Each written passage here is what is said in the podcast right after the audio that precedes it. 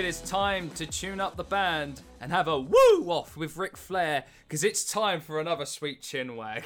I am Sam, and as ever, joined by Dan and Reardon. Hello there, gentlemen. Hello, hello, Hey, hello.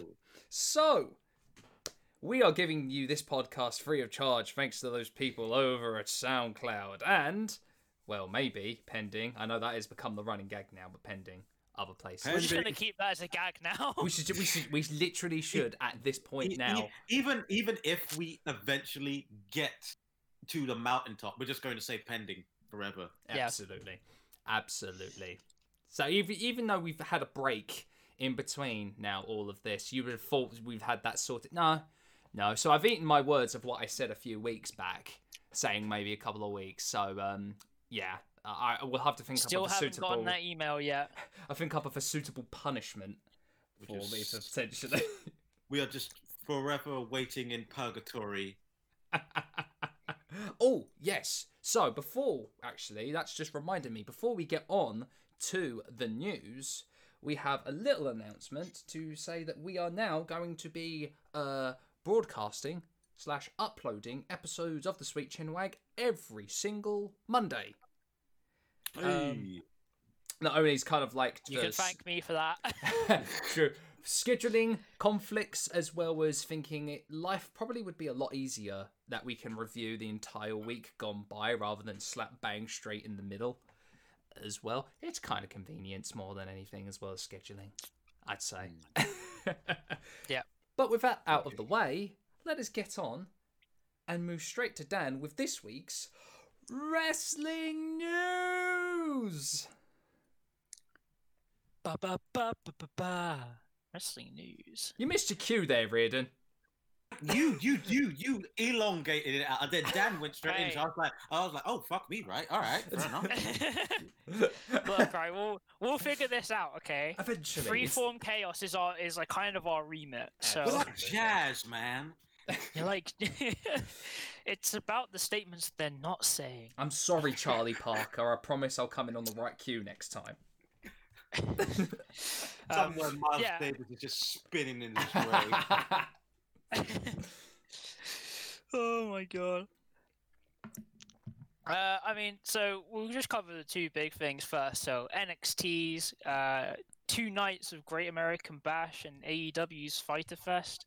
Um, have you guys been keeping up with these? yeah, yeah. Both, uh, both, uh, both shows from both brands. Uh, I have watched and I liked. Actually, I really, really, really liked both of them. They both had their ups and their downs, but ultimately, I thought they were quite positive shows. Yeah, I, I mean, I, I can only really say the same. Um, they were both very good. I would probably say Great American Bash Night One was definitely one of the weaker shows that they'd Hmm. done. Um, as well as the kind of the first night of Fight Fest as well, it definitely seemed like they were trying to uh, get their footing and uh, kind of figure everything out. Um, Yeah. it kind of says the most when uh, I mean I've got quite a lot for Great American Bash Night One. Uh, the team up of uh, Breezango and Drake Maverick was uh, an interesting one that I didn't expect, but I kind of liked. Yes, yeah, and I think it show. I think in that match, I think it showed all of the skills of everyone involved, and uh, Legado Yeah. del Fantasma. I just, I think those three as well, just are fantastic wrestlers. It's good to see Santos Escobar as well, really, really coming in and getting his his his claws stuck into a really good storyline. So I'm glad, I'm glad that in a sense they're almost making the cruiserweight title kind of like what it was on SmackDown.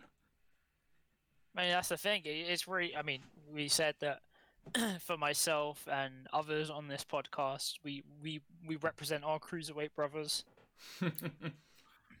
Long may you reign. Abs- Long may you reign. Cruiserweight pride. Cruiserweight pride.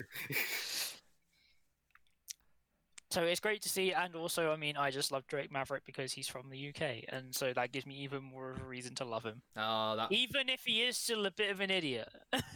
Oh man, that man, a staple of all Orpington wrestling, was Yep. Spud. I watched him so many times, so it's it's it. I'm it's just I'm just glad to see him actually in the ring wrestling Now. Oh. I know. Uh, I mean, another What a uh, other bits right? of uh, I know other bits of home of home pride.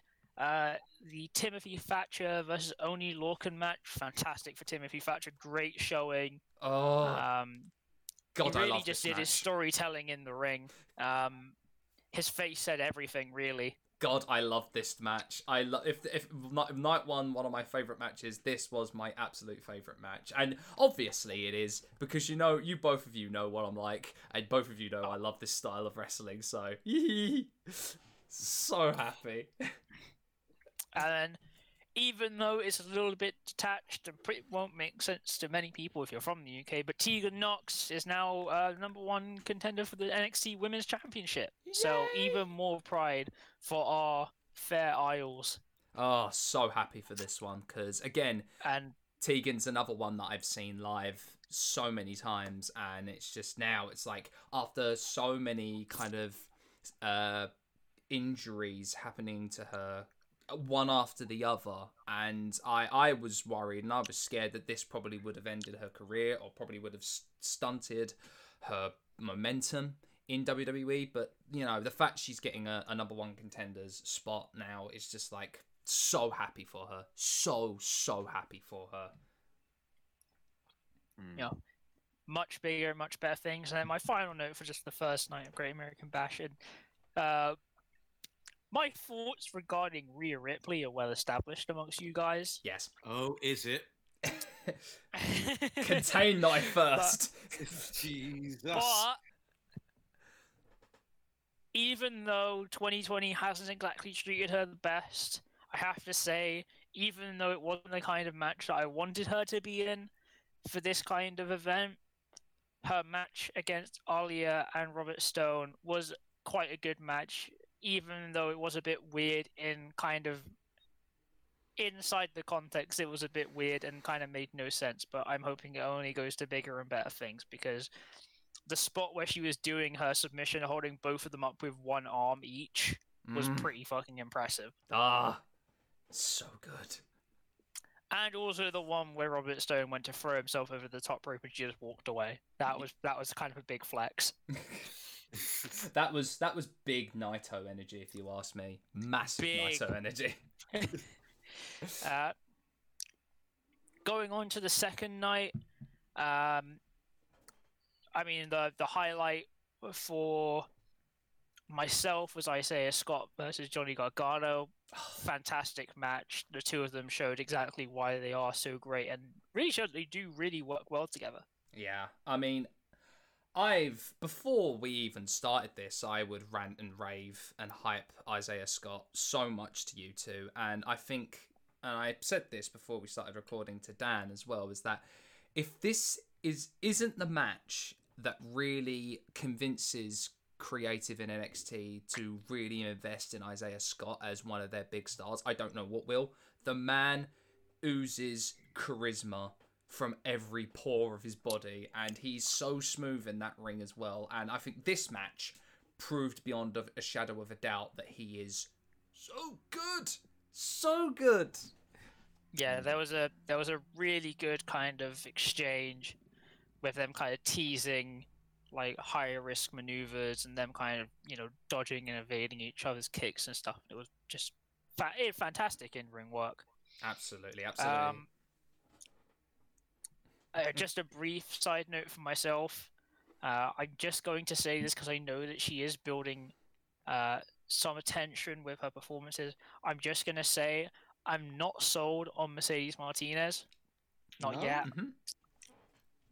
I'm not Mm. really sold on her. I still think she needs to kind of figure out what she actually wants to be because she seems like a bit of a blank slate to me right now. But that's Mhm. just me.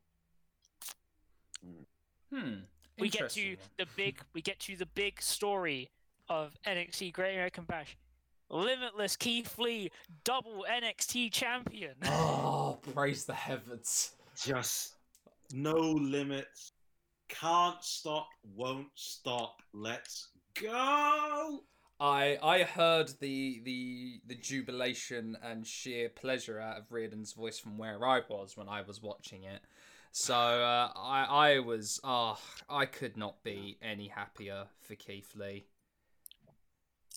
And what a match! Yeah, this is this is the exact thing that we were saying that we wanted. yeah, we can't yeah. complain.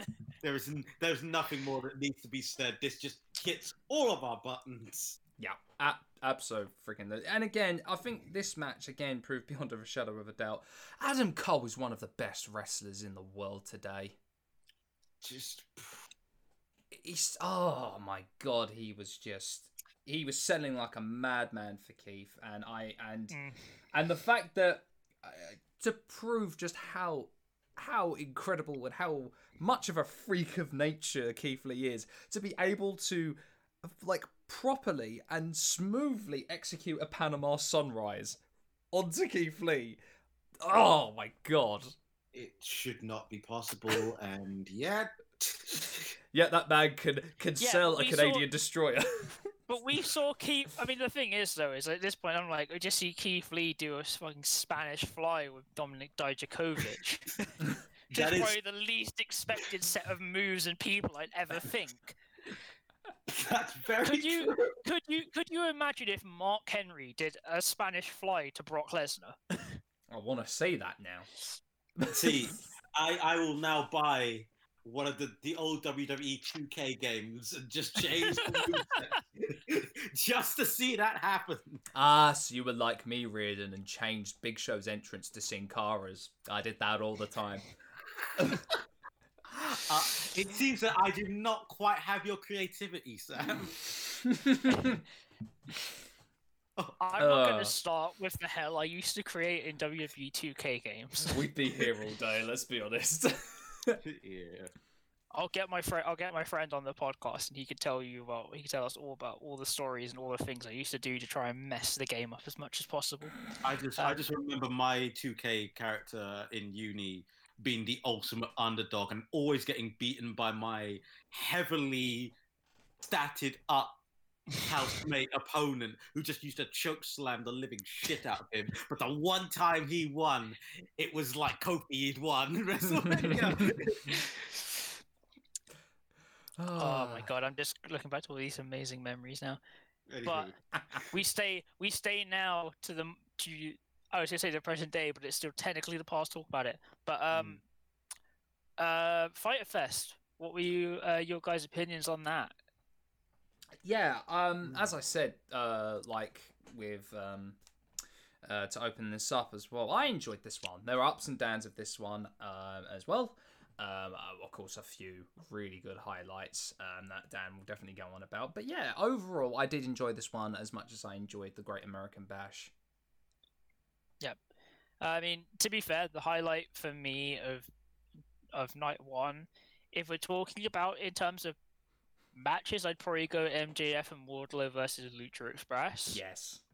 I mean, MJF is fantastic. I I love him, and he's absolutely. I think he's earned his right as possibly the. Dare I say the best, the best kind of character heel in wrestling now. Mm. It's a big claim. That's a big claim, man. But I think But- a rightful one, if I'm honest, to MJF. I, I, I, I think he's really good, and I think, I really think he's found a niche for himself, in that he's he's going to be a career heel. Mm. He needs to do that. He can't turn face. I don't. I don't think it's possible for him. I, I you know I like when it comes to I'd like anything's possible, especially these days. I, I don't I don't know if I can fully be on board with you, Dan, but I, I would agree that I, I don't want him to. Yeah. I think it's a better question, but like God, anything's possible. Yeah. I mean, same from uh, night one as well. uh, the Rhodes versus Hager match, which was just a confusing mess. Uh, Once again, the most devastating move in sports entertainment uh, got the victory. But um, yeah, then he just started complaining to the ref, thinking that he'd won. He just looked like an idiot. I don't really know what else there is to say about it because I mean, part of the time it was just overbooked and had too many people coming in and distracting and stuff. Yeah.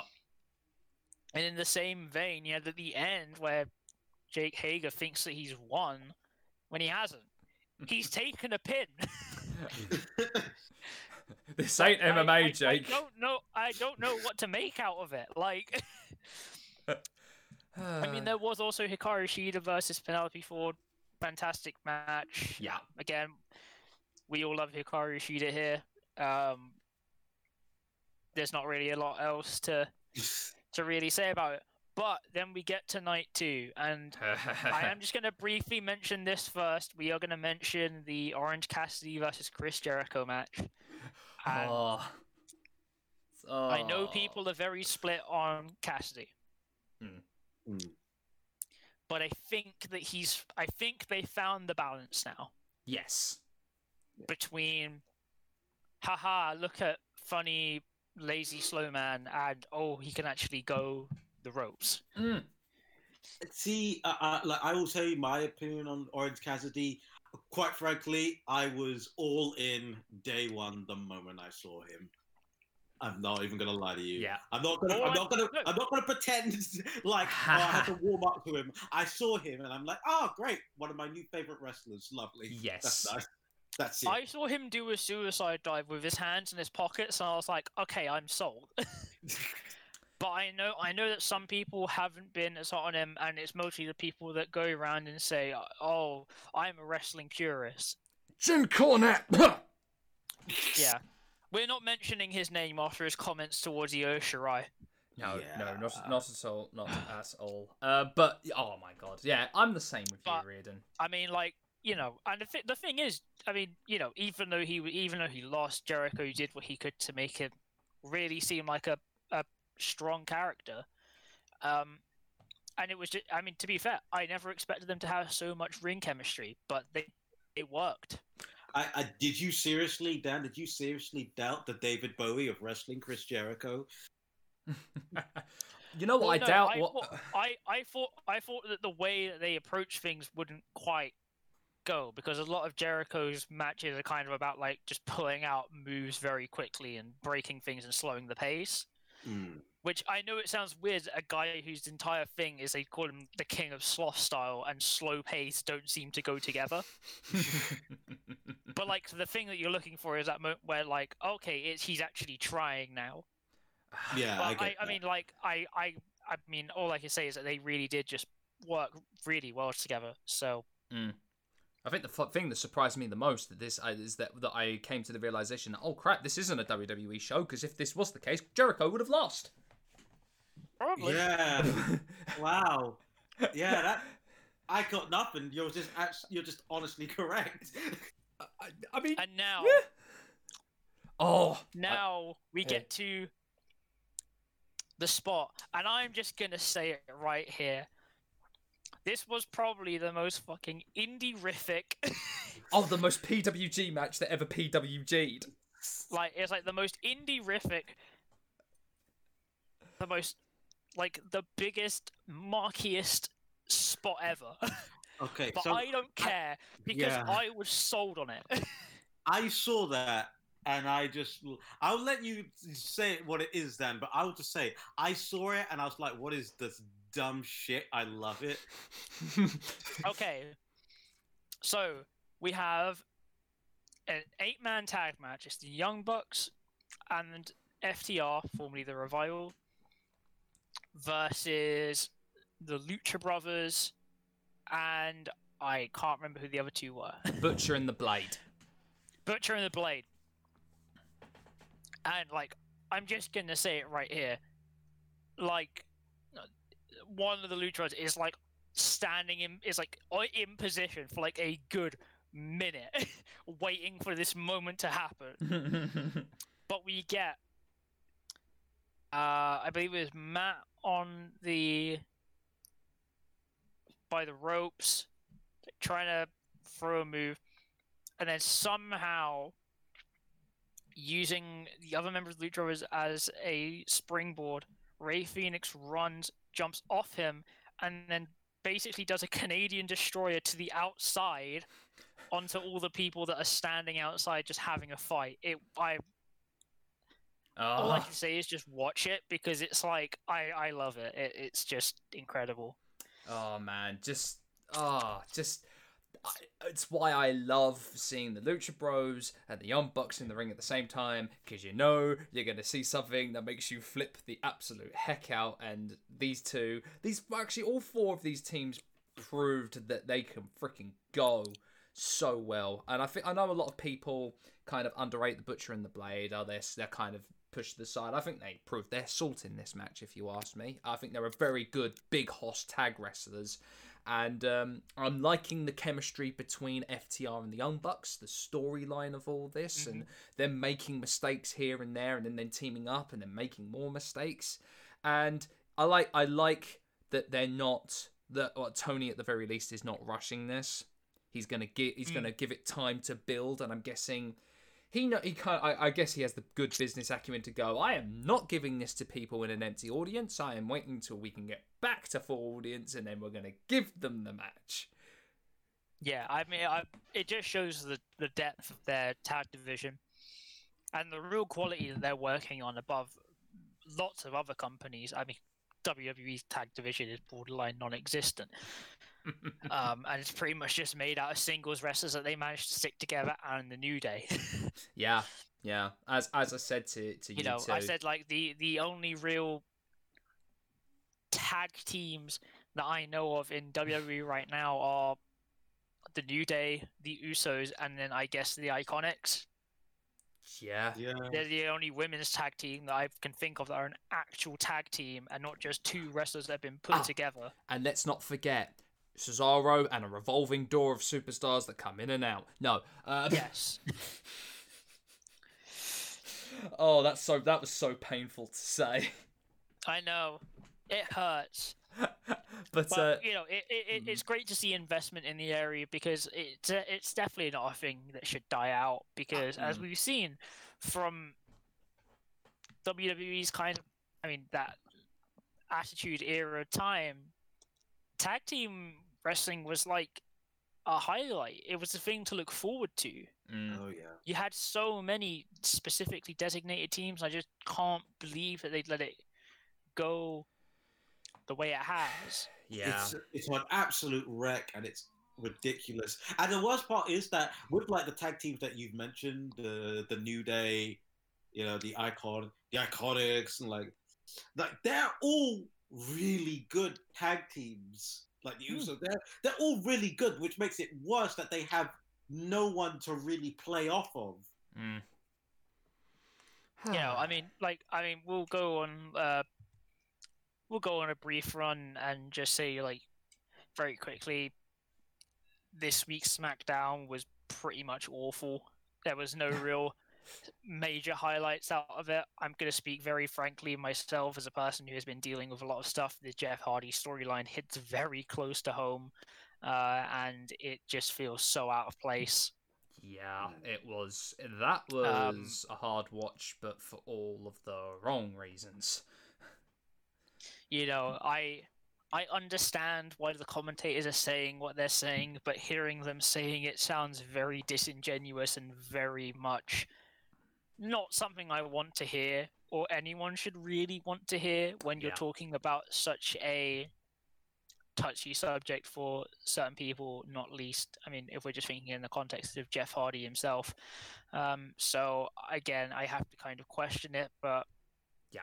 I'll leave that to them, and clearly they have something in mind. But I mean, the o- the only way I need to say this is uh, so as we established uh, for this, uh, Reardon hasn't actually watched uh, the last episode of SmackDown, and I'm just gonna say this to you, Reardon.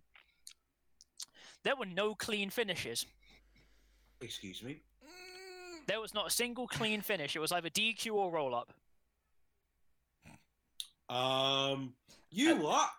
And thus, the transformation to WCW has been complete. What the hell are you on about? both the What tag team match both the tag no so the men's tag team match ended in uh dq which i will admit was good it worked because basically all the competitors just got in the ring and beat the crap out of each other, which I get. Perfectly fine. It ended with um, Cesaro Nakamura putting the New Day through a table by power bombing Kofi through Big E on a table. Hmm. All for that shit. Uh, Alexa Bliss and Nikki Cross, I believe, was also was a roll up. Jeff Hardy versus the Miz. Was it the Miz? I can't remember now. It ended in DQ, I think, and then whatever the other match was ended in a roll up, and I was just like, okay, that's cool, I Uh, guess. I mean, like, there's not really a whole lot else to say. It just wasn't really that interesting. Uh, I eventually just got bored of it and then went to see if there was any more information on who was meant to be appearing at Slammiversary. Can I just say Slammiversary is a terrible name? yes, it is. it's it's a very it's a very uh it's a very NWA name. Uh, It's a very Jarrett sort of creation for sure. I mean, I'm not going to pretend like TNA slash Impact's um, uh, pay per view names have ever been particularly great. Uh, nope. But um, I mean, yeah, it just it wasn't really much of anything at all. But Hmm. oh, and also um, the absurdity that was the karaoke showdown, which I'm not going to mention more than saying that name. Uh, Mm, just that. Hmm. Just all you need to know is that. right. Uh,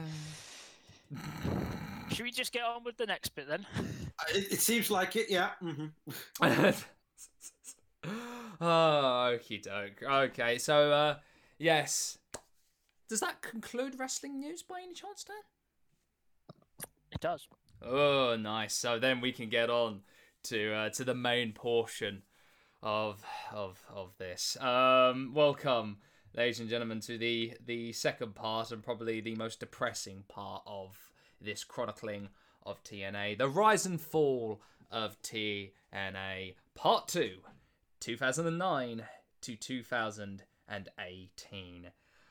So where did we leave off? We actually left off on quite a, a high-ish note. Uh, we, you know, the the the evolution or the the birth of TNA, the evolution of the X Division, the rise of Impact, and uh, and and talents such as AJ Styles, Christopher Daniels, Samoa Joe. Uh, they'd recently just rehired or rehired Sting, hired Kurt Angle. Uh, and as we're going in, they're they're getting they're making moves. You know, they're releasing a video game. Uh, they've gotten a TV deal with Spike. Uh, they've extended to two hours, and they are now sowing the seeds of a super group of, of legendary uh, of legendary wrestlers and heels. And may I just say, it goes all the way downhill from here. It gets messy. It gets very political at times, and it's not going to be nice talking about all of this because after such a really good think? high. After such a really good high, it just gets worse. Okay, so where were we? Yes. So, as I said uh, in the last episode, uh, they were sowing the seeds of a supergroup of legends who were feeling like they were going to be disrespected by the younger guys, the the the, the stalwarts of TNA, your uh, Samoa Joes, your AJ Styles, uh, your Chris Sabins, Alex Shelley's.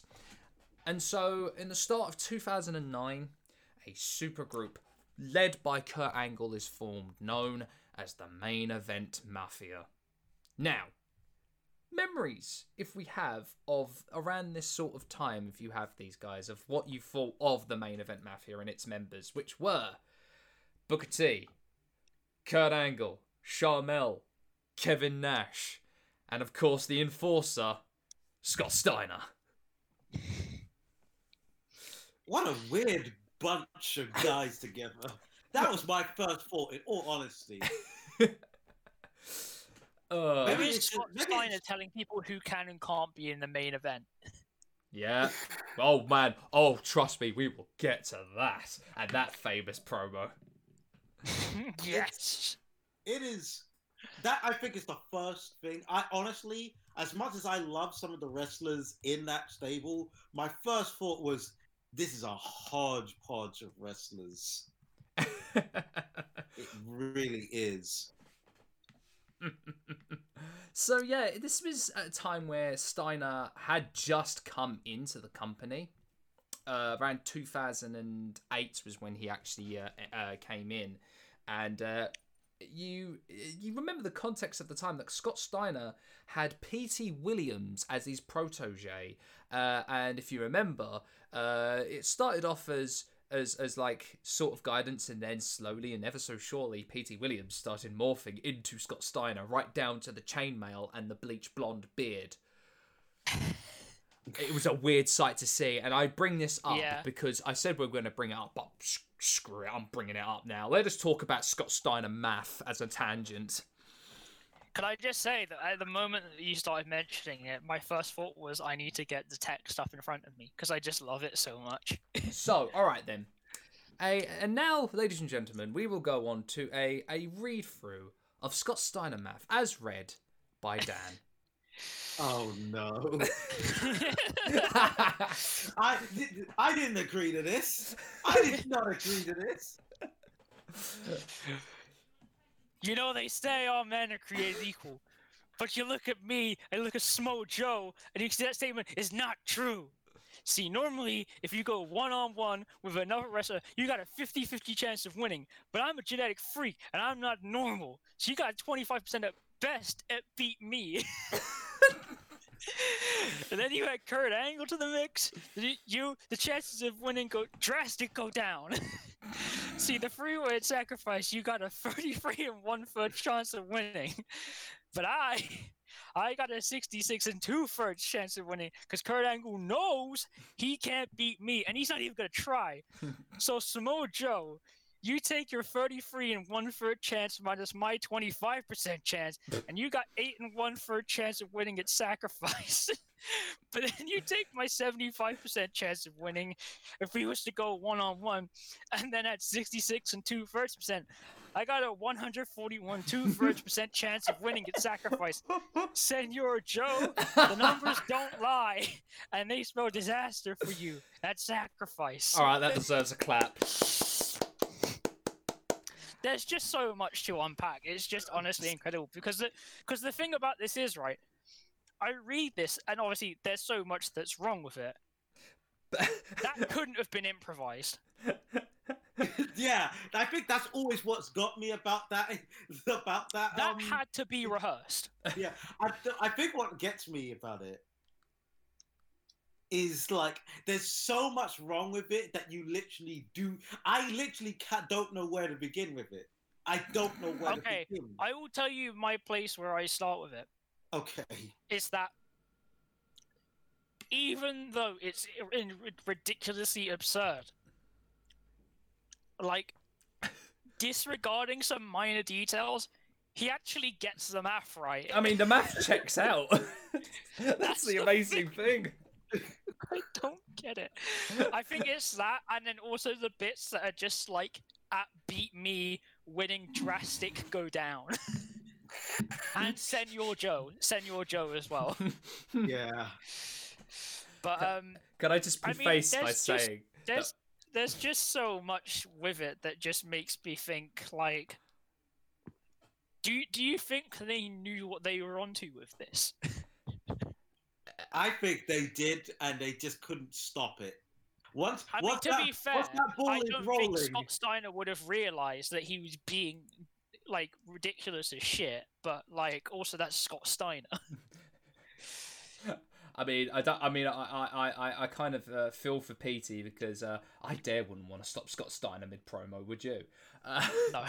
God, and just may I add as well, I freaking love Scott Steiner. I think we can all agree that we freaking love Scott Steiner because he's I have, nuts. A, I have a. I was gonna say I have a weird place of love for him, but it only comes from him just being insane. yeah, yeah. I think, yeah, I think, Whoever like, told him that chainmail and sunglasses was a good look?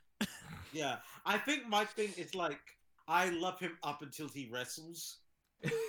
That's accurate. That's actually accurate. he- you know what he is? He's like the, he's like the ultimate warrior. and it's weird when you think about it, because in the early 90s, he was bloody good. I mean, collegiate wrestler with his brother. This was the man who gave us the Frankensteiner.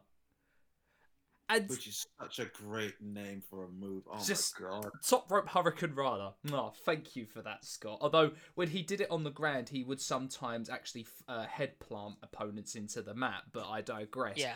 Um, I mean, to be fair, Scott Steiner in his later years kind of became known for doing uh, things like that. Yeah, and the fact he would still try and pull off Frankensteiners at his age and his mobility. Holy cow, Scott. Can I just use this as a side preface? Do you remember the time when Kane used to do a hurricanrana? Yes. No, I don't. There was a time where Kane did a hurricanrana. It was for like one year in like the 2000s, but Mm. Thanks, I the don't believe you. It Thanks, I the don't s- believe you. it was the stiffest looking thing I've ever seen. But I do vividly remember it because I kept thinking, why is he doing this? anyway, no, Scott Steiner exists in this very weird place, and I mean, I love that promo. Just be- it's like a it's like a copy pasta before anyone realized what a copy pasta was. yes. Yes.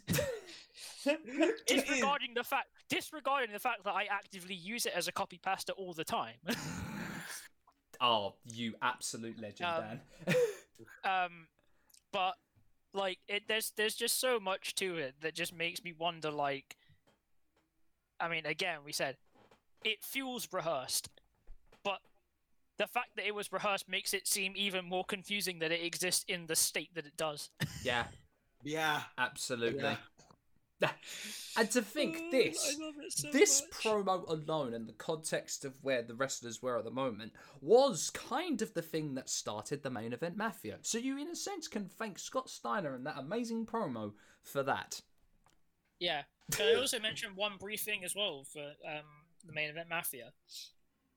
Mm-hmm. I don't know if we are going to get up to mentioning this, but I do just think remember at one point, did Booker T create a belt for himself? Ah, yes, we were going to get straight into that and talk about like the, the year condensed. Because I remember that I remember that as a very weird specific detail because I remember that it changed names about seven times. Oh crumbs! Yeah, after after the whole storyline ended, yeah. Oh my god! Right.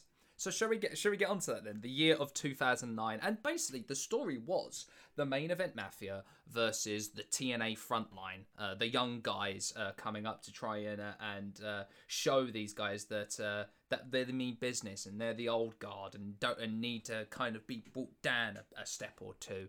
And of course, main event mafia's whole operation or or you know uh, reasoning for being a, a group is because they weren't being shown the respects they were being they needed to be shown by the younger wrestlers. So Booker T does create the TNA Legends Championship and declares himself the first official champion.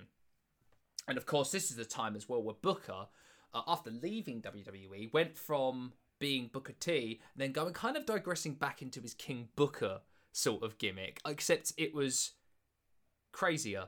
Uh, I think that's the only way I can I can I can say can I this. can I use this as an aside just very quickly? There's an amazing um, Twitter account that's followed in the veins of like um, Rick Rude selling atomic drops Mm. and uh, what will Mongo do next? um, uh, which is the uh, Booker T commentary Stan account. Love it. It's fucking incredible. Oh, oh, th- I want to talk about some of the highlights as well, and I'm glad you brought that up as well, Dad, because one of the highlights was a TNA Impact that was kind of hijacked by the Mafia and had Kevin Nash and Booker T doing commentary, except they weren't called Booker T and Kevin Nash. I think I remember Kevin being called Chet Lemon. And I think I think Yep. Booker T Uh, Booker T was Black Snow. That's it. That's it. And these facial expressions the entire time were amazing in that impact. but uh, at this time as well, I think Sting was. That time was amazing. Mm, it was because you had Sting as world champion, um, Mm-hmm. kind of hip hopping the belt between Kurt Angle, who, by the way, I think had one of his best looking singlets at this time, which was like the mafia style, Oh, like yeah. the pinstripes with the rose on the side, as well as like the, the stars and stripes. I was like, that is a classy look for you, Kurt. It's a shame that you're trying to grow Uh, your hair out because it looks awful. Well, I was going to say because as as I distinctly remember, I believe this was uh, what we would term uh, peak angle era Oh, when absolutely. he was just doing. S- I remember very vividly there was a time where he was in a match with someone and he just dived off the stage and did like a cannonball senton off the stage. This and I It like, was- was one of the most ridiculous damn things I've ever seen in my life. And that was in a match against Abyss, if I believe. I Um, believe so. There was that, and then also the moonsault he did off the top of the cage Oh, that he oh, completely whiffed on. oh, that was. I was. believe that was in a match against AJ Styles. I believe so. Yes, and I believe as Um, well during this time he did a 450 splash on Sting, uh, where he kind Probably. of misjudged the rotation and kind of did a 450 knee drop onto uh, Sting's chest.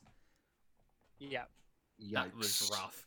That was rough. But you know, kudos to Kurt for doing that sort of thing. The madman.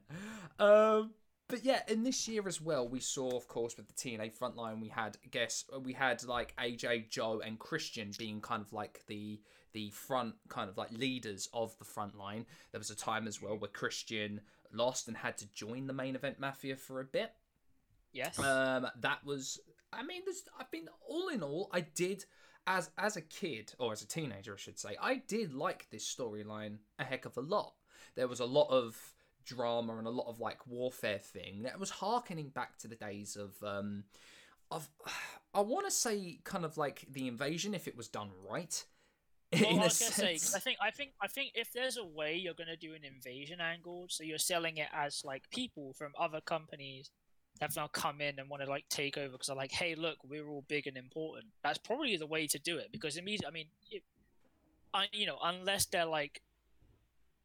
I mean, I was gonna say unless they're like a career babyface, but if they're a babyface, you're not gonna have them as like invading. They're gonna be like, "Oh, this person's getting beat up," and they're gonna rush to join. Oh my god, they're a new person having us here. Hmm. Da-la-la. If you get set like that, I mean, to be fair, they're all everyone in that group was fantastic. Fantastic at being heels anyway. I mean, Sting Yeah. flip flop between the, the roles really Yeah. whenever he needed to, and he was fantastic enough to pull it off. I'm glad Kurt that they- Angle, Kurt Mm. Angle did it amazingly, and we all know how good Kurt Angle is. Oh, yeah. what I really liked about Main Event Mafia was that each of them had their own time when they would do promos and vignettes to kind of, you know, shine. Um, one of my Yeah. personal favorites, of course, we're going back to Scott Steiner, is when they're all in the ring talking to Mike Tenay, and he's having a he's having a pop at Samoa Joe, as was the case of most of his run in TNA at this time. Scott is calling him a fat son bitch. He can't lace up my boots, or the genetic freak, and Kurt's trying to calm him down, and he just goes, He's fat. That'll make him bleed.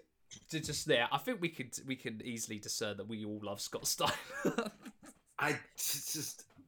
How do you exist, Scott Steiner? He's How he's, are you he, a thing? he's like the crazy uncle. Mm. He is. Like we Uh, love like we love him, but at the same time we're like, please stay like five meters away from me.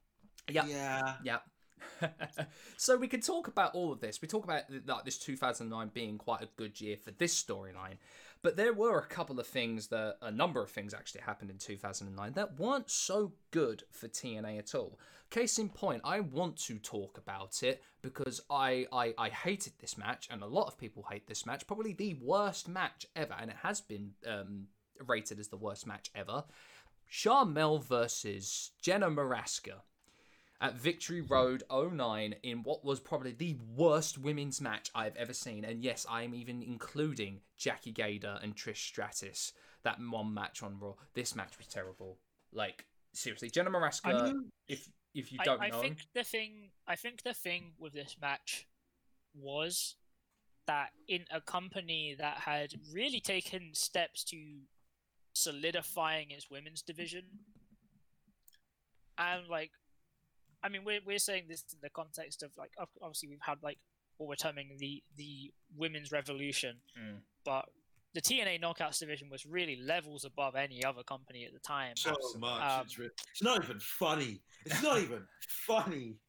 con- consider the fact that in the time that the TNA Knockouts division existed, it would have been around the same time I believe WWE would have introduced the Divas Championship. Yep. Yeah. Uh, and I mean, I have my own reasons and my own distaste towards the Divas Championship. Hmm. Uh, That's fair. um, Um, it Hot- regularly comes up being discussed as one of the a worst looking belts ever designed. hot take. Uh, I kind of like it. Hot take. Hey, I mean, I if you're into tramp stamps, Look, I know. I I mean, know. you're wrong, but I know, I know, I know, I know. I just there's something. I think if it didn't have the like the divas in that terrible font, it would be mm-hmm. much better. But in terms of like, I kind of like it. I understand the reasoning. I I But- I remember I heard someone describe it. I think it was on a video for Cultaholic. I said Hmm. it looks it looks like what a middle aged man thinks that a young woman wants. oh, Yeah. yeah. Oh boy. But anyway, anyway, for a company that had spent so much time and effort really solidifying its women's division, which they called the Knockouts division, which I think is an amazing way of terming it, by the way, Mm. Oh yeah. Great name. um, and giving them high-profile storylines. I don't know whether or not they, I don't think they ever got a main event, but they often got quite high up the card for the actual title matches. Yes. Um, and disregarding some future storylines, which I'm sure we'll probably get around to discussing. Mm. uh, it was pretty solid and it was good wrestling. I mean, I'm, I'm going to say that in context for the time. Yeah. Uh, WWE certainly wasn't offering anything better. Mm. I mean, given the the caliber of knockouts you had in that in TNA, you had the beautiful people. You had uh, Taylor Wilde, uh, under like underrated as heck, if you ask me. Um, we had Awesome Kong, Gail Kim. I mean, Gail. Kim, I mean, I know a lot of people, you know, more, think more of Gail Kim being in the WWE, but I think you know Gail Kim is a TNA wrestler. If you think Gail Kim was good in her WWE run, watch her TNA runs. she is phenomenal. in Even TNA. when she came back, she was impressive. Quality But- performer. But all that Um, being said, this match is is just dire, and you could tell. I think from the second the bell has rung, the crowd are just not having any of it. And I think I think the thing where I think it pushes the crowd over the edge is when Jenna Morasca starts doing a flurry of slaps um, on Sharmell, and she's not putting full force. She is like so limp wristed. It's it's horrible. It's just Brandon, ah, Yeah. do you want to uh, Pokedex toilet match? toilet. Yes, yes. Ah yes. Toilet match, aka piss break. Yeah. Okay, so this is so horrible to say, but there's no good way of saying it. As we've established, women's wrestling matches have a bad reputation of being terrible. They have a bad reputation of just getting some pretty conventional looking women and getting them to fight, to basically have a cat fight for 10 minutes Yeah. And they've been They're lucky if um, they get 10 minutes. yeah, lucky if they get ten minutes, and they basically get the thing of toilet or piss or piss break, which is basically it sounds what it sounds like. It's a match that is on, and everyone leaves to go to the toilet and come back. Oh, match is either about to finish or is over. Now back to the proper wrestling. Finger quotes. Yeah. It's a horrible, horrible, horrible term, but I and I hate to say it has some truth into it because they were just It's, it's just they weird so position it got saddled into, really. Like, Mm. yeah. you know, there, I- there I- was there was no investment, there was no real effort put yeah. in. There's a great article on women's wrestling that talks specifically about that this time where they describe it. I wish I had like I knew it offhand, but they describe it as basically you have a wrestling match and then an announcer goes, "And here comes the girls," and Yeah. then they do Yeah. that, and then it's back to wrestling. It's horrible, but that is kind of how it was. That's- And That's how, How it it- was at that point in like the uh, uh mid through to late I mean, I would say through to like the, yeah, Yeah. mid two thousands to mid two thousand tens was pretty much how it was. Yeah. Mm. And, and let's make something clear. We're not saying that everything is is perfect now. Far from it. No, no. Far goddamn from it. But it is object. I, I like. We cannot emphasize this enough for someone who doesn't watch wrestling. It is objectively much better now than it was back then. Yes. Well, they're actually getting a spotlight, and they're actually being given the opportunity to do actual like technical stuff. It feels a lot closer to where it was, uh, kind of towards the nineties. Yeah. Yeah. I mean, I- I'm not going to say it was perfect then. It definitely wasn't. No, no, no, no. But they you had, had. plat- they had actually had a platform to work with, and they were given the ability to actually work. Yeah. Mm. I, I, I, I, I, I'm my most cynical. I say that the that the women's wrestling is now officially gotten to the point where it's as bad as the male ones, and that's a good thing. Yeah. Very, very true. I think you hit the nail right on the head there on that Yeah. one. But no, uh, I don't advise going back and watching that match because it is a dark. That is a dark part of TNA's 2009 for absolute sure. Talking about another dark part of, of TNA in 2009, Jeff Jarrett was finally outed for his affair with Kurt Angle's wife. Um, and- Yes, yeah. Uh, it, it finally got revealed. Um, not not kayfabe or not in storyline, but just kind of out uh, in in backstage and on on uh, wrestling uh, sh- uh, news sheets that Kurt Angle, uh, that, you know, Kurt Angle's wife Karen had been having an affair with Jeff Jarrett, um, and thus the TNA board uh, put Jeff on a leave of absence. Uh, it was also during this time, actually, before that, that Kurt, uh, no, sorry, Jeff had brought in Mick Foley to Yeah, debut good into meant I TNA. didn't have to hear Jeff Jarrett's entrance theme anymore. hey, that theme was actually quite good. It's probably one of his better ones, if I'm honest. Uh, It's a low bar. I mean, yeah, considering the amount of themes he has had that are terrible, but I digress. Um, so Jeff is put on a leave of absence, which means Dixie Carter comes in and now as head creative and booker, which funnily leads us in to 2010. And oh boy, um, Dixie hires Hulk Hogan and Eric Bischoff and they make their debut on January 4th of 2010 on screen and as part of the booking team. I And you almost see- heard. I'm sorry. I almost heard a thunderclap when you mentioned those two names. yes. Yes. Did someone say Hulk Hogan? and and and you think and you think the changes would be slow they were almost instantaneous so the six-sided ring is replaced immediately with a four-sided ring and they start hiring WWE and former WCW talents. And I'll read the list for you. We have Ric Flair, Robert Van Damison, Mr. Okay, Ken. I'm not against that though. I'm not. I'm not against against that Rob one. Dam. I'm not against that one. It's Rob Van Mr. Dam. Let do stuff. Mr. Anderson, Anderson, Anderson.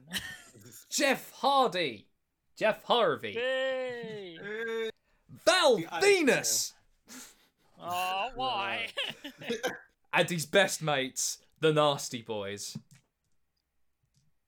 Just, just, just, just some of the things that Bischoff and Hogan were doing. Now, on on on February of 2010, TNA re-signs a deal with Spike TV, which sees them move Impact to Monday nights, kicking off the Monday Night Wars Part Two.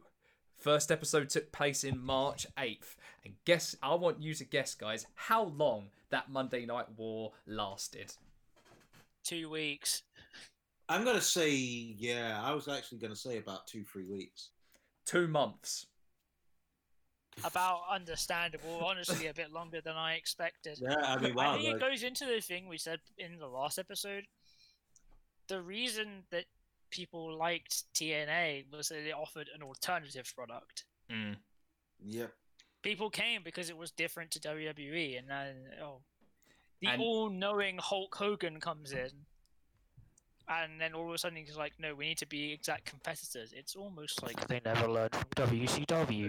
Mm. And Oh, I think actually, so actually, considering our audience might not be as into wrestling, strangely enough, strangely enough, I think we might have to do a Pokedex on Hulk Hogan. Strangely Oh, go enough. ahead. Oh god, here we go. Hulk goddamn Hogan. Uh, Okay. So there are two sides, dear listener, to this. There's the Hogan that is presented, and the Hogan it is. Hulk, Hulk Hogan might be one of the greatest examples of never meet your heroes in wrestling history. mm. He is wrestling. yeah. like like he is wrestling. We have this thing in like if Triple that Triple H is the WWE, or at least that's my pet theory. Hulk Hogan is wrestling at its very best, and it's its absolute nadir. And when it comes to the absolute nadir of Hulk Hogan, it is his absolute backstage politicsing. He is one of the most infamous backstage politicians in all of wrestling. Mm. How It's, the- kind, the- it's kind of what happens when you get treated as god of the world for a solid 20 years. yeah when you when you get to that level of, of a level of fame that is near impossible in the modern era it kind of wigs you out Yeah.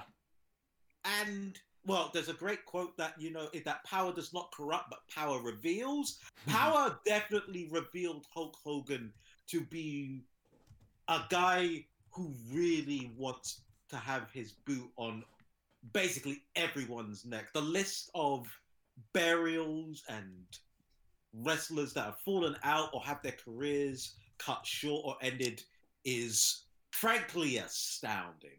Can I just say quickly, um, Go if you if for our listeners, if you haven't watched it, uh, go and watch Nobody Speak Trial of the Free Press. It directly covers Hulk Hogan and a lawsuit that he had. It's amazing. It's a fantastic piece of documentary media. Anyway, continue. yeah, no, watch that. It is great. But so so you might be a bit confused by everything we say, listener. If you have this image of Hulk Hogan as you know that that goofy '80s wrestler who was around, he was that. He's also, in terms of polit- in terms of the backstage, just fucking awful, just awful. And bringing him in was a bad, bad call, and as we will get to. Oh. Uh, do you want me to quickly Pokedex on WCW? Yeah. Oh God. Oh dear Lord. Yeah. Very I just quickly. realized I mentioned it, but I've said an acronym, so I feel like I should explain it. Uh, Yeah. WCW. I correct me if I'm wrong here. Was World Championship Wrestling. I believe so. yes. Uh, it was a promotion that I believe ran from 1990 or 1991 Yep. uh, to 2000. Uh, it was uh, an early attempt at competing with WWE, uh, which ran very well for the first few years of its life and then slowly declined and then reached the absolute uh, bottom of the earth Hmm. by 2000. Uh, and uh, many people consider this time for TNA, uh, or as it was slowly evolving to Impact, uh, to basically be a direct reflection of what had eventually happened to WCW, Indeed. including uh, the existence of Vince Russo, uh, Yeah. the introduction and uh, allowing uh, bulks bulks of additional talent that didn't necessarily need to be there, and Mhm. alienating a core group of talent. Uh, and also bringing in Hulk Hogan to do backstage politicking. Yes. Yeah. And uh, as I Uh, said, so history's kind of repeated itself a few times. It's like it's like that one. This is what really bugs me about all of it. It's the fact that they had learnt nothing. oh man. Like this is gonna be like if anything, listener, please, I, I implore you to listen to our inevitable WCW one. It's coming. It's, It's coming. coming. It, it'll probably be, and that one will probably be one of the biggest researches one because I'm going to be doing research. Dan's going to be like we're all going to be having to research and have our notes together for this one. All my notes are just going to be Buff Bagwell written 400 times. But no, in, but no, in all seriousness, in all seriousness, when when like when that is out, I implore you, listener, to go back and listen to this one and see just how much lines up. just a wee bit. Oh my goodness, just a wee bit. Especially in this in this timeline uh, of, of this second part, you'll notice it almost immediately. So, I want to talk about one of the again another storyline from this one from this year of 20, uh, 2010. Of course, we you know Jarrett had recently had just come back, and now for some reason uh, he had just started doing really odd jobs like a custodian, a chef, and then there was that very famous one where he started. Uh, he was in a kids karate dojo and beating up kids because he adopted a new MMA gimmick, Double J, Double MA. Taps out the little kids, bruh. go all right, uh, all right for you two as well i implore you to go find that promo on youtube because it's the weirdest thing in the bloody world. This is a thing in my head that I'm like, I feel like I remember this, but I also feel like that was a fever dream I had once. Yeah, that I, oh, I, I, I think that's your brain. Like, I, I have this theory that when, especially when it comes to wrestling, the brain will ev- eventually has this moment when they see something really stupid. Like, yeah, I'm not, I'm not. This is memory holing this immediately. uh, this was also the year as well that saw the really, and I'm talking really, convoluted story of a Ric Flair stable known as Fortune going up against Bischoff and Hogan stable Immortal. This was so all over the bloody shop because this was the this was the time where Ric Flair was kind of taking AJ under his wing and making him mini Flair. If you remember, there was a time that that was the case. But Can I just say, because I know what thi- I know what this is leading up to, yes, but my favorite my favorite thing about this time is that all of the members would try to dress like Ric Flair. Yep. Oh yeah. yep. Now, there's only one thing I'm gonna say, right? AJ is a fantastic athlete, but the dress sense was painful. Go Yeah. back and look at AJ just doesn't suit a suit. trousers. Were looking like they were three sizes too big. It was bad. I think I Um, think AJ got his uh, suit mixed up with Bobby Roode's, if I'm honest. Probably. I wouldn't be surprised. but you know, Although, a funny thing you say about that is um, uh, Beer Money Inc. were part of the Fortune faction, and they didn't dress up like Ric Flair. exactly, exactly. So at least something was good in Fortune. Immortal, on the other hand, was an absolute hodgepodge of like a revolving door of wrestlers coming in and out. Um, but it was also at this time. I want to bring it up because I know these two know how much I have love for this wrestler. But it was at this time, of course, that Nigel McGuinness had debuted in TNA and was And going under the name go. of, of Desmond Wolfe. Uh, and it's a real interesting story of how that came to be, of course. Well, because because Bryan and M- McGuinness had both been signed by WWE and were both going for medicals. Of course, Bryan passes his one. Of course, not you know telling WWE doctors about his history with concussions. Nigel, of course, tells about his history involving his biceps injuries, and he isn't signed. He isn't cleared to wrestle, even though he had though these biceps had been fully healed. He was ready to go. They, the doctors and WWE, wanting him to have surgery on the biceps, despite the fact that McGuinness's doctors were telling him that he's absolutely fine and doesn't need it. But alas, he doesn't get signed, and of course moves on to TNA and joins Fortune. WWE Wellness, by the way. Exactly. Exactly. So this leads us, of course, to probably one of the famous moments of 2010. We get to gush over the famous Jay Lethal Ric Flair promo. You don't even need context for this. Jay Lethal. Context doesn't help you. no, context Really doesn't doesn't. help you. So, Fortune are all out there, goading, being the heel faction they are. Out walks Jay Lethal. Starts talking directly to Ric Flair as Ric Flair. He's. Can I just say he sounds like he sounds better as Ric Flair than Ric Flair does. And I think you can see that. If you go back and watch it, you can see that in Ric Flair's facial expressions going, God damn it, this kid's doing me better than I ever could.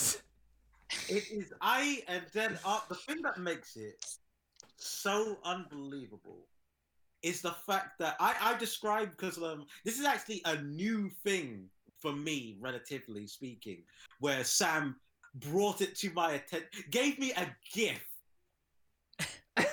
of this, and I described it to Sam at the time, and I'll describe to you now, Dan, as Ric Flair reacts to this like a dog has as reacts to his own reflection. That's that's honestly the thing because I remember this because I specifically remember Jay Lethal's Black Machismo gimmick, which was when he was ra- basically Randy Savage. Russo. Um, uh, brief. I'm going to quick here. Pokedex. Randy Savage, one of the most amazing wrestlers to ever exist, um, Yep. and he exists in his exact. He exists in his own space, hmm um, and no one can really compare to him. But Jay Lethal came along and was like, "I'm going to just be Randy Savage, but also black," and it's incredible. Um, but like, there's so many great moments in it, especially where like Ric Flair looks at him and he's like, actually, like he he knows he can't laugh. but But if you want, if you want my personal favorite highlight from this, it's really weird because it doesn't include, well, it doesn't include Jay or Ric Flair. It's a moment where AJ Styles interrupts, yeah. Yeah, and he just goes like, "You step down here, I'll break your neck." and I love it so much um, oh, because he just the Georgia accent comes through so strong. And, I love and, it. but no, That, the great that thing about when it Jay is that- Lethal does the elbow drop on the jacket, that yes. oh, You step down here, I'll break your neck. Just Flair, just just marking out when he goes, "Wow, you don't know what sixty minutes is." He's just like it's just a look of absolute respect, and he is so impressed that he's actually it's pulling it it's off. that, and there's the moment where he, um, where they're like, uh, where they're just going through Ric Flair's catchphrases, and there's a moment where Ric Flair is like running out of breath, and he's like, "Get, get stealing." Wheeling, dealing, and he just look like he looks like he's run a marathon, and he's like they're like only three minutes in, and he is just like so out of breath trying to say it. It's so incredible. oh, it's just oh, mwah, just mwah. so great. I just loved it so damn much. Right. Um I, I think honestly, there's not much that really happens after that we talk about 2010. Like you could tell it was getting ridiculous, but you thought at the very least, alright, right, right, alright, alright. Maybe maybe they could do still, you know, be the TNA we know and love. 2011 rolls right along. And this is where things start to get bad actually because 2011 was the year where they rebranded as Impact Wrestling kind of changed to kind of going from red to blue um, they had uh, bought OVW and uh, dealt with a relationship with a, an Indian based wrestling promotion called Ring Ka King if I believe Yes. uh, but 2011, I want to kind of very skim over because it was not a great year. There was not a lot to be highlighted about. Um, like, f- like Immortal and Fortune were just there and not doing anything at all. Hogan was just being Hogan. Bischoff was just being Mm. Bischoff. And I don't want to talk about Victory Road 2011 because yeah. given the current storyline and current current Uh, like Jeff Hardy's going through, I don't want to touch that with a barge pole. That's fair. That was actually something. Honestly, I was waiting for you to speak on, considering how important it is.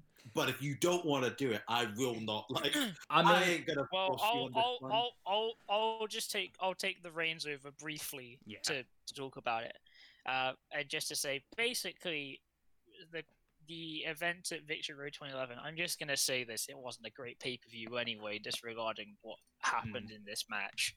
Mm. But pretty much, it was a guy at his worst being put into a situation he should have never been put into. That realistically, Sting, who was his ring partner, never wanted to do. Like you can see the resignment in his face, and when Jeff Hardy is going down to the ring, you can clearly tell he does not seem like he actually knows where he is. Mm. Yeah. Like normally Jeff Hardy is like big and explosive and very loud with his movements, and like here it looked like he's been put to like twenty five percent speed. Yeah. yeah. It should have been clear to anyone that he should not have gone anywhere near that ring. Yeah. Yeah. But and it, it it does have it's a terrible moment, but it is it is a quite a memeable moment. Mm. oh, I it think- is. It, it, it absolutely No, is. I, I There's- I'm thinking like like get the the, the uh, like the actual experience of it is is is horrible to watch and and it's bad, but it does have one kind of like darkly humorous bit where where the fans are so upset by what happened, and you just hear Sting is walking up the ramp, and you just hear that was bullshit, and Sting immediately goes, "I agree, I Mm. agree," and it's You know, horrible to say, but it's kind of funny, but it's also like very much not. Well, no, I think you can take you can definitely take that out of it, but it's kind of just it went because like I mean, you know, it's a pay per view.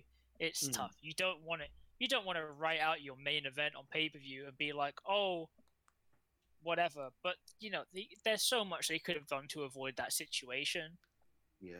You would have thought that he would have had some kind of contingency, especially knowing where Jeff was at that point. Yeah. um, especially after he'd been through some hardship um, and had said that he had relapsed Yeah. um, and was no longer receiving treatment. So you would have thought there would have been more consideration in that aspect to actually do something about it. But no, it, it's a dark stain on Jeff's Jeff's amazing career, honestly, and it's kind of been a thing that's always affected him. Yeah. Um, Yeah. And I think it did go to show the very clear frailties and how um, they were operating at the time. Indeed, indeed. Um, I'm glad that we can uh, that that at the very least Jeff certainly looks like he's definitely cleaned up. He certainly looks like he's in a better mind space. That's for darn sure. And Oh, I hope and I hope that this storyline with Sheamus doesn't last to much longer now because it's getting a bit silly, if you ask me. Moving on Hmm. to 2012, then we had uh, quite a few good highlights. We actually had Austin Aries become TNA World Heavyweight Champion, which, um, in, in all honesty, was a very good storyline. Of course, he was the longest reigning X Division champion at the time, and kind of used what was then what was to be lovingly called as Plan C, which is giving up the TNA X Division Championship to go off and face Bobby Roode for the TNA World Championship. These two work so well together. I love. I remember this match watching it on Challenge actually, and uh, what a match! Mhm. It, Os- Aries. hell, man! Look at Sam bringing back challenge in my brain. Yeah. Dear Yeah, God. yeah, exactly. man. They, This would have been- They had deals with uh, Bravo and then Challenge. This would have been the time as well where they had introduced the Challenge exclusive show, British Boot Camp, which of course Spud or Drake Maverick won and got a TNA contract. Fuck Yep. me, man. which Yeah. was You very guys- good because the state of I will just say this in the side. British wrestlers have always occupied a very weird place in TNA slash Impact. Mm.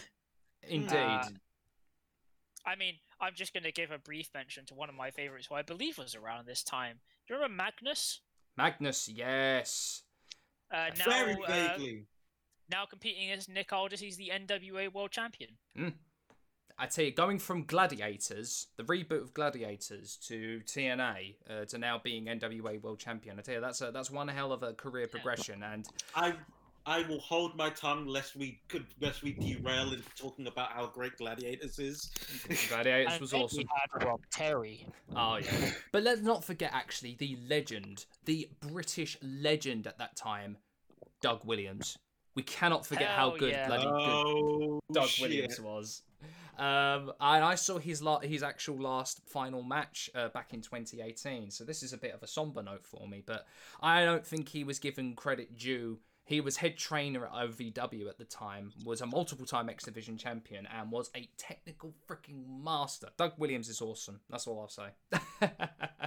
Before I go on about it, because we're going to move on to 2012 and 2013, and we're going to talk about aces and eights. Oh boy. Oh boy. Right, so what do you ah, what do you do when you're the head booker of a company who loves Harley Davidsons so much so that when you were head when you were head president of WCW you made a pay-per-view solely based on motorcycles. You take your love of that, Sons of Anarchy, and thinking, all right, you know what? Let's create NWO again. Yes, ladies and gentlemen, you get the Aces and Eights, a really, really, really weird faction that kind of started off cool, kind of being like, oh, there's these renegade people that kind of came in, maybe have just attacked these guys randomly, may not even be part of TNA.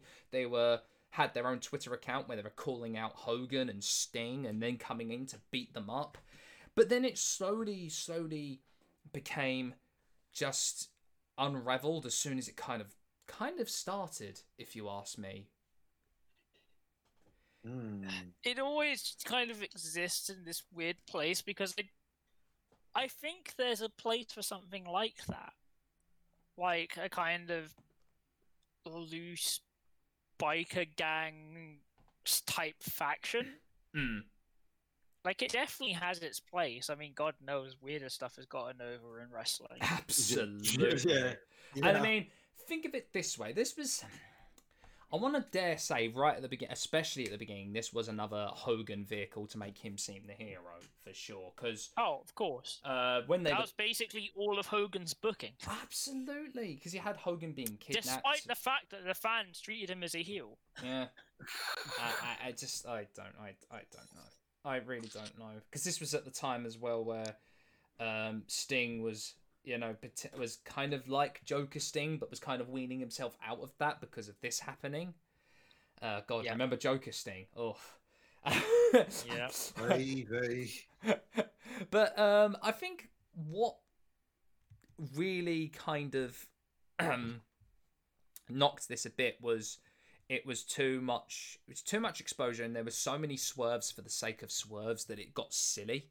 So if we Someone remember, say Vince Russo. uh, yes, indeed. Uh, Let's let us remember that um, it started off with a few members. It's like I think it was like five or six members, and then it kind of ballooned so. and ballooned. And when people started getting unmasked, I think the reveals started getting more and more ridiculous. So we had TNA, the TNA locker room, helping out, of course, trying to defend uh, TNA's honor and Aces and Eights and stop Hogan and Sting being attacked all the time. Uh, we had Bully Ray uh, being kind of one of the head people of uh, of attacking aces and eights and making sure that they stayed back because this also played into the storyline of Bully Ray and Brooke Hogan being a couple. Brooke Hogan, ladies and gentlemen. Oh, Who came up with that storyline? I want to know who thought that was a good idea. Bischoff. I need to have words. we have words of Bischoff and Hogan on Twitter, shall we? uh, I think words word would would kind of be the fail would be a failure. I think it'd just be word. It that word would be fuck, and then that's it. Let us remember at this time who was at, uh, revealed at the moment as as members of Aces and Eights. We had uh, D'Lo Brown, Mike Knox, Garrett Bischoff, oh and Wes God, Briscoe.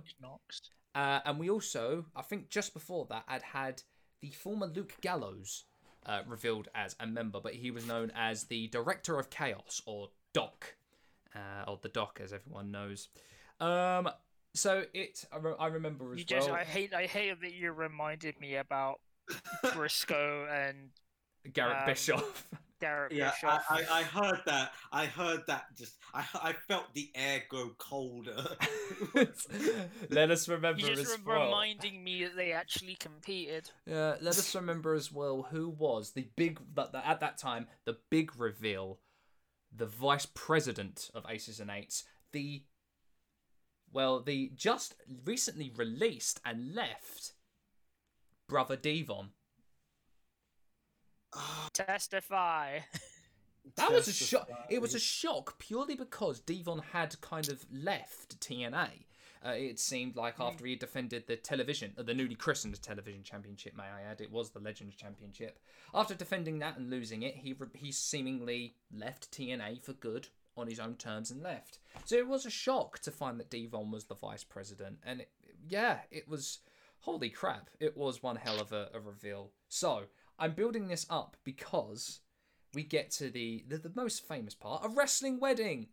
Baba Bully Ray proposed to Brooke after they were in a relationship for what about two weeks, and Hogan was like, "You can't do that, brother, brother, brother, brother, brother, brother." And of course, the Jack. whole brother Jack, You And can't cour- marry my daughter, dude. and of course the big wedding ceremony happens, and Taz, uh, sorry, uh, Bully Ray has his best men, which is Taz and Tommy Dreamer, uh, and of course Taz, you know, interrupts, you know, when the when when the vicar goes, "Speak now, forever hold your peace." And he goes, "Oh, is it me or is it hot in here?" And oh my God, Taz reveals an aces and eights vest, and then aces and eights invade the ring and beat everyone up, and and now thus it's settled. Like I think it was, uh, it was a, a cage match that was happening, and uh, if they if if TNA win it, their aces and eights are banned. They're gone for good. So it turns out in that uh, in that I think it was for the oh it was for the TNA World Heavyweight Championship. This cage match was as well. Yep. Uh, and of course, the famous moment of where uh, where Aces and Eights invade the cage. They uh they they beat up everyone, and they just look like they're about to beat up Bully Ray and Jeff Hardy. I think it was Jeff Hardy, where So uh, and when they grab the hammer, just about to hit him, and then Bully Ray out of nowhere just hits Jeff Hardy over the head with the hammer, and Bully Ray is world heavyweight champion and revealed as the president of Aces and Eights. Oh my god!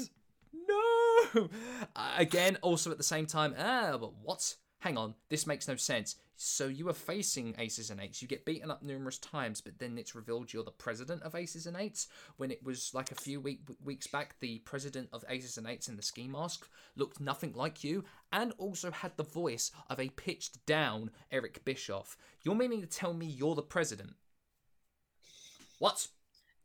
Don't question it. Ah, I- that was about. I was about to say that. Don't question it. Shut I- your shut your mouth. It's I I, I, I, I I can't even. I can't even. But um I, I don't even know what to say for this because it gets worse here. Tito Ortiz comes in uh, to be his sergeant of arms.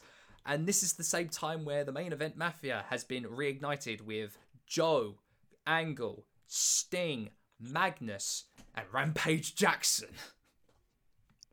Oh my god. yeah, we don't forget about Rampage Jackson here. Oh, fucking hell. And you know what this was for? this was to advertise Bellator's upcoming pay per view of Ortiz versus Rampage Jackson. But of course, that didn't happen because Ortiz, being Ortiz, pulls out last minute. Oh, hot take. I said it. Apologies, Tito. Please don't beat me up. Oh, I man. forgot that that was a thing.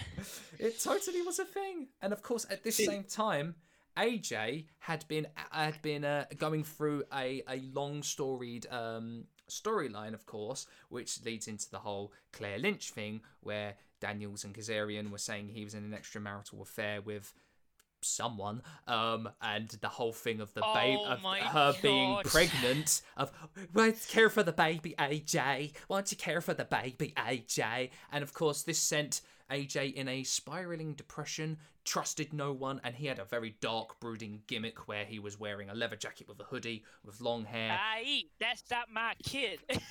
and of course his loyalties were being questioned was he part of aces and eights or was he part of oh tna God. of course aj was like i'm part of no one no one at all and of Okay, course Sam, Sam, Sam, give me a second. This is a lot. this is a lot to Give me take a in second. You, if you're listening to this, listener, oh my god! Thank you, by the way. Thank you Yo, for I. AJ just became the, the, the guy who wants to play the brooding chaotic neutral. yeah He This- became the edge lord. Yeah, this is such a Jerry Spring. You know how we mentioned that Vince Russo really likes Jerry Springer. mm-hmm This is where that's starting to take over really, really badly. Dear God. Please Yeah. continue, Sam. Uh, so it, it it all culminated and came to a head in uh I think it would have been Bound for Glory. I'm I'm pretty sure it was Bound for Glory, where I think it was Aces and Eights versus the main event Mafia. Um, and if if one team wins it or loser leaves TNA basically. And I remember they were one they were one member short the Mafia, and out comes AJ Styles, who then pledges his loyalty to TNA, and they go on to win the match. Of course, I also skim over the fact that Chris Sabin at this time was TNA World Heavyweight Champion for a little bit, uh, but then lost the title back to Bully Ray. Um, and uh, yeah, and uh, the last match ended up being Mr. Anderson versus Bully Ray, and uh, if Anderson if Anderson loses, he has to leave. But if Bully Ray loses, the Aces and Eights are officially boom, no more. And of course, Mr. Anderson wins that match, and thus concludes. I mean, I, that is skimming it because I could go on all day about like how uh, that really was. I mean, at this time, as well- Basically, a load of detail, but actually having the detail does no service to actually helping you understand any. So freaking lootly. So we move into 2014. TNA, as uh, on their way up to re-signing a deal with Spike TV, has that kiboshed when it's found out that Vince Russo has secretly been being hired as a creative consultant for TNA, and Spike hate Vince Russo. So when they found this out, um, they quickly ended and re uh, ended any kind of renegotiation deal they had with TNA because they had been lying to Spike about Vince Russo not being employed by them. Can I just establish something quickly? Did we not also mention this before? Yeah, yeah, yeah. Vince Russo had been brought in under the table to do creative duties. Yep. Yep. Yeah, This- that this- was It's been- almost like they're never learning. uh, the best part of it was Vince Russo. The only reason this happened was that Vince Russo had uh, emailed creative plans not to Mike Tenay of TNA, but to Mike Johnson of Pro Wrestling Insider. So that's how it happened. That's how Vince Russo was found out uh, that he was still working for TNA. I mean, I think yeah, it would have been ob- Johnson, Tenay, easy mistake to make. I don't know. Uh, it happens to the best of us. In all honesty, it amazes me that Spike didn't realize sooner because the amount of gimmick matches and silliness that was happening at that time. Again, it's disconcerting me how I feel like we've had this exact conversation already because I'm like, I distinctly remember us talking about like kind of 2002 to 2004 and like maybe 2005 as well and talking Yep. about, hey, he came in under the table, but you should have realized that from the stupid amount of gimmick matches that were happening. it was Yeah. also. Oh God, Raiden. No, no, go ahead, go ahead. It was also in 2014 where Jeff Jarrett had officially resigned from the company. Uh, he was still classified as an investor, but Jarrett at that time revealed plans to start off his new promotion, which was called Global Force Wrestling. The departures didn't stop. Sting, Sabin, Hernandez, Daniels, and Kazarian had all left, including Bully Ray and Devon, all in 2014, may I add. That was all of 2014. And as I said, with Spike lose with Spike now not, you know, saying goodbye, you lied to us this entire time, Dixie. What the frick, frick were you doing? They needed a TV deal. Now, as history tells us, when a wrestling promotion loses a TV deal, it usually ends and signifies the end of that company. But somehow TNA is the little company that can, and they got a brand new TV deal, partnering with Discovery Communications of all companies and airing their show on Destination America.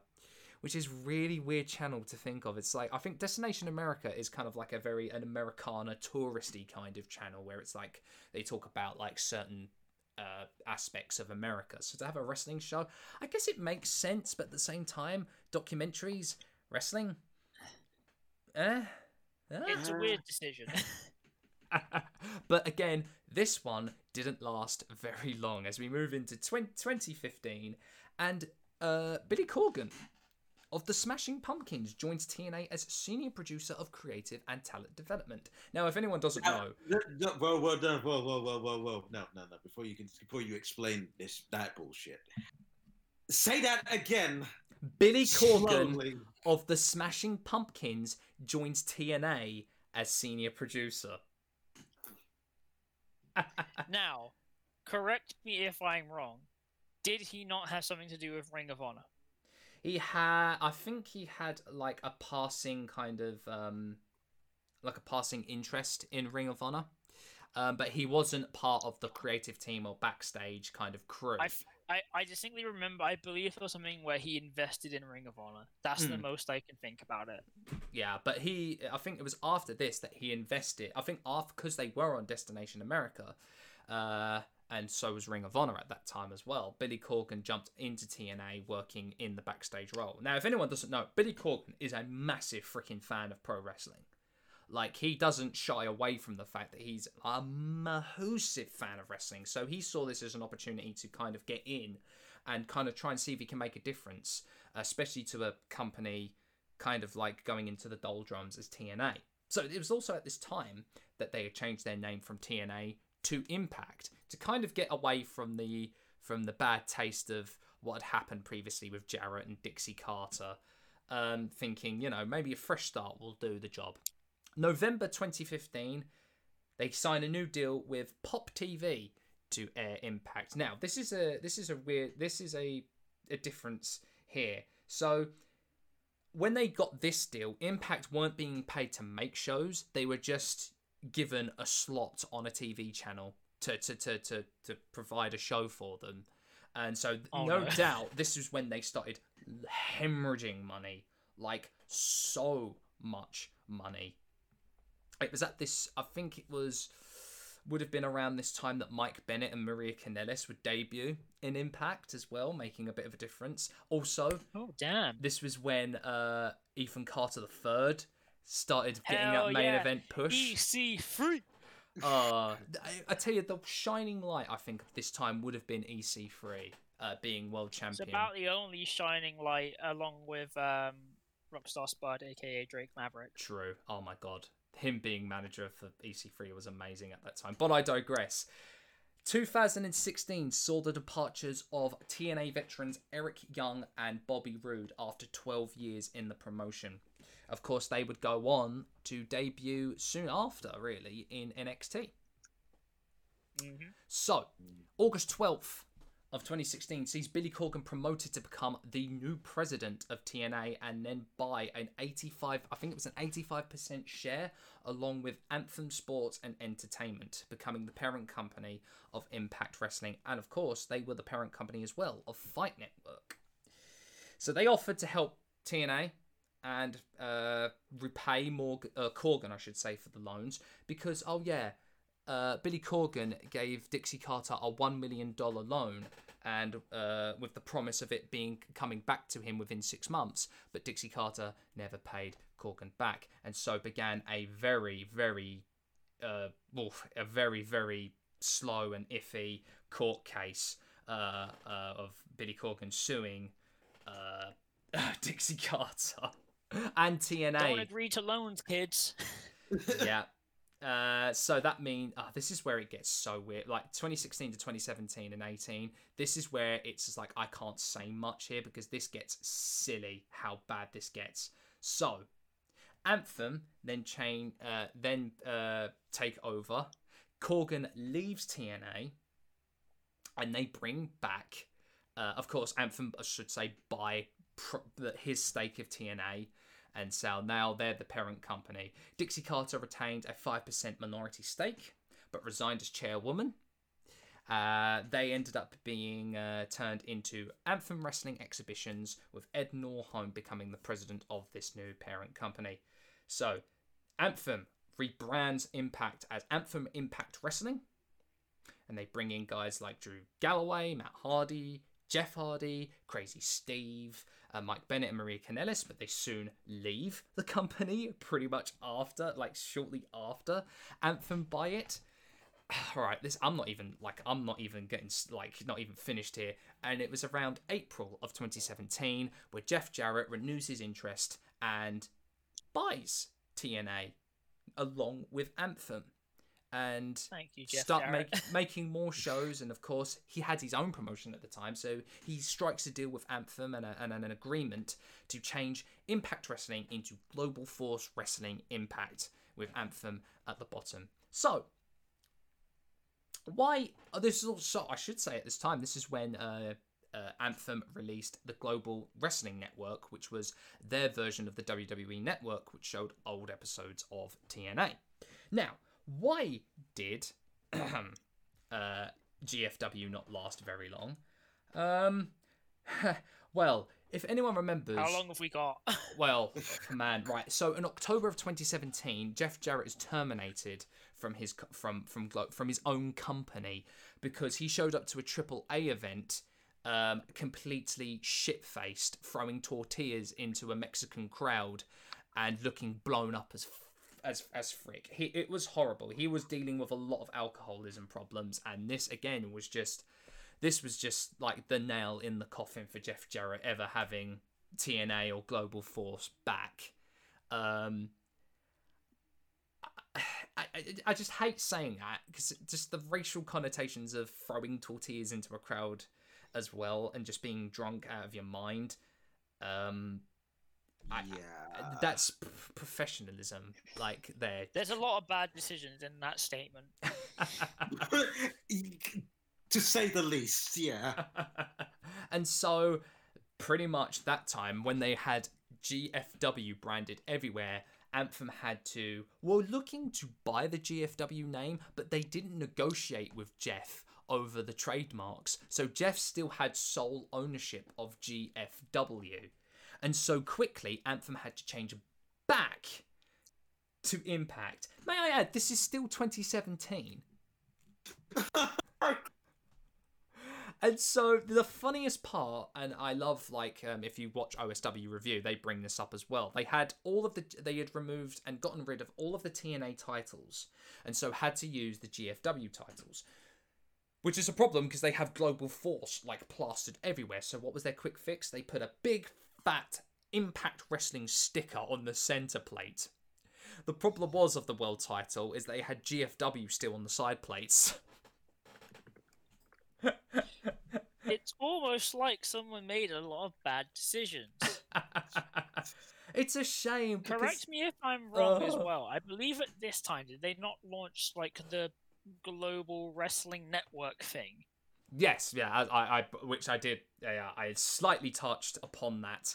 Um, Yeah, and it's really funny because the thing that Impact still does its webcast on is still called Global Wrestling Network, and it's still branded in green and black. Yep. Oh my god. Right, so I mean at least we had a couple of highlights. I mean at least we got to have like the mainstream stage of Eli Drake. I still think at that Hell time yeah. was like you know, at, at Impact's best best thing was was Eli Drake and his amazing promos. I don't care what anyone says. Every time he hit that button and called someone a dummy was amazing. Well, you know, it, when that is the only thing that's good, you know you have problems. Yeah. So, 2018, we lead into the end, and sort of kind of good news in a sense. So, they lose their TV deal with Pop, and again, you'd honestly think that this probably would be the end of them. But somehow, they ended up securing a partnership with Twitch to produce content for their platform. So now they start showing Impact Wrestling on Twitch. It was also at this time that Anthem hired Don Callis and Scott D'Amore as vice presidents to take charge of Impact Wrestling. Um, and I think this was probably the best thing. And as a matter of fact, fun fact, Chris Jericho was the one that suggested to Anthem to uh, look out for Don Callis and Scott D'Amore to hire them as presidents for the creative. As a matter of fact, Jericho was almost very interested to actually sign for Impact at this time because he and Callis are like long time best friends, and he knows Scott D'Amore as well, being fellow Canadians. Um, which is a very again interesting factoid there. So yeah. they they reverted back to. I think for a little time they went to the six-sided ring and then went back to the four-sided ring after a- uh, after a little while. But um, at this time they brought back Austin Aries. They debuted Kiera Hogan, Su Yung, uh, Pentagon Junior, and Fenix. Brian Cage. They uh they had a little um, partnership with Lucha Underground at this time. Um, and it looked like they were going up and up. Um, and then they, of course, had this weird thing where, you know, I think it was very recently, actually, I believe, that Rob Van Dam had a very controversial angle, and that kind of got them banned from Twitch for a little bit.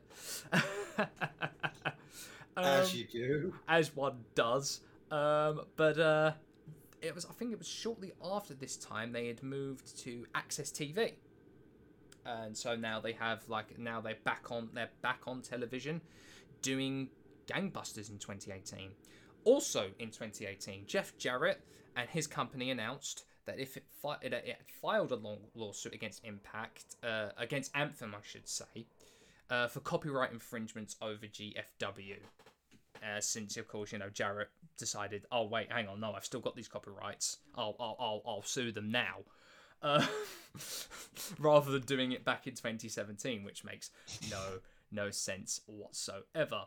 And so there we go. We come to the end of 2018, and a little a little bit of a good note to end on, but still a very very different beast to what it was once back in 2002. So, gentlemen, final thoughts. TNA as a whole. Fuck. Okay. Um, my my one thought is you laying this out for me is the biggest example of how fucking weird wrestling is in the entire history of this show. I found myself like the reason if I was quiet, I did say that I would probably be a bit quiet with this one, Mm, but I think, but in, I I expected to be quiet because I didn't have anything to contribute. I was actually quiet because I was sit. I've been sitting here in basically gobsmacked awe for the past half hour, Pure shock. just pure shock on my face. Of I know these guys aren't lying to me, but that can't be how this happened. what an absolute meteoric rise, fall, so many lessons to learn in this, so many lessons that were not learned and continue to not be learned.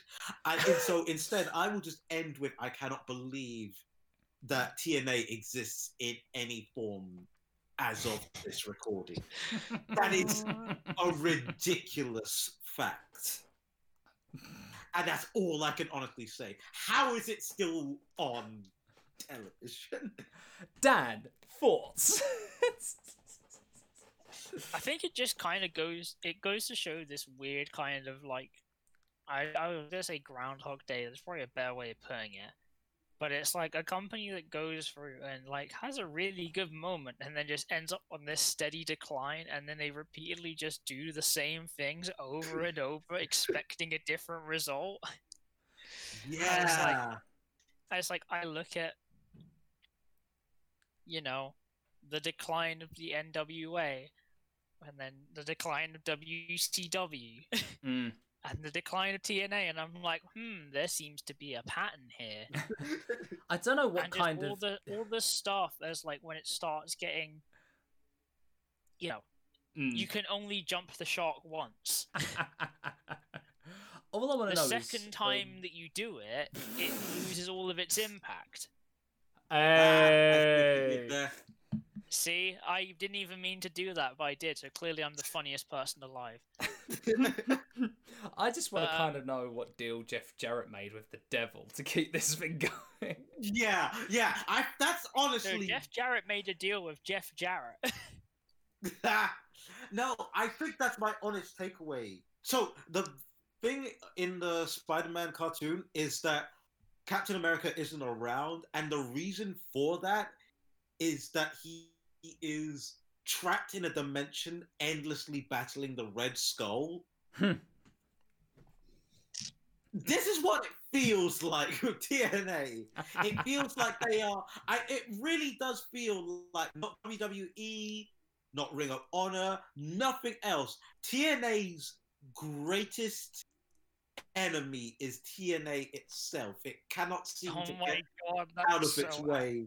Yeah. It cannot seem to go out of its own way, and is just endlessly battling eternal. It's it's such an absolute. It's probably one of the biggest internal messes of any wrestling federation ever. Yeah. And Yeah. I, yeah, I, I, I think and it also I think it also tracks the same thing that I've said before about you know when it comes to WWE, it's such a Goliath. Mm, Like your best role is to not compete but be an alternative. yeah. Yes. And like you do what TNA now Impact did, where you just alienate a very core group of fans. By bringing in Hogan go and. Bischoff. I think it's even just the small things. I think even if they didn't bring in Hogan and Bischoff, but they got rid of the six-sided ring, yeah. it starts to lose its identity. Yeah. It starts to lose what made TNA feel like TNA. If it's now Impact, you could like you feel like you want to trace some of that, some of the elements of it, but you can't because you know it. TNA was built on being different. It was built on you know giving people who weren't maybe traditional wrestlers a space to a space to exist. Hell, went the full fucking hog, and then when they made the game, they made Suicide explicitly for the game. Then he came around to existing in real. And played I don't know that any other company would have ever done that. and played by everybody from Daniels to Kazarian to Jonathan Gresham and TJ Perkins. I feel like hell I Just- could have worked the gimmick once, like Brian Zane said. Probably. There's probably many other wrestlers who fucking wore the outfit at some point. but I, it's just like it, it it had this very specific thing about it that made me like it, and a lot of other people really like it. Which Mm, was just that it was so it was an alternative product. It was Yeah. it was an alternative thing. It existed in its own space. But then obviously the all-knowing Hogan came along and was like, "All right, brother, we need to compete with WWE directly," which killed it. It's such a ridiculous notion. It didn't need to happen, man. and, That's what bugs the shit out of me. It didn't need to happen. Mm. and I think I think everyone who listens would be in agreement that it bugged the heck out of absolutely anyone who watched TNA. And if you ask me, that's a good note to end on. A depressing one, but a good note to end on. Yeah. Well, that was a, a journey and a half. I mean, I feel like I'm saying it, but like these two parts, especially, have been a journey and a half. they have Yeah. been. It's been a journey through my own psyche and mental history. It- Really, yeah, man. Just man, Just- yeah. And I feel like Just- I barely scratched the surface, but still feel like I went through enough. I trudged through enough of that company. That shows you how much of TNA there is and has been. yeah. Um, just yeah, just a weird one. So, for the next episode, we have a nice light-hearted one, a quite a, a special offshoot compilation episode because we are going to talk about our favorite worst promos. Let's go! For a second, I thought you were going to quote Brock Lesnar there, going there. Let's No. do this. no, that's for me to do. so that one is going to be really enjoyable. But until then, thank you as ever for listening into the Sweet Chinwag. I've been Sam. This has been Dan and Reardon, and we will see you on the next one. Bye, everyone. Yeah. Goodbye.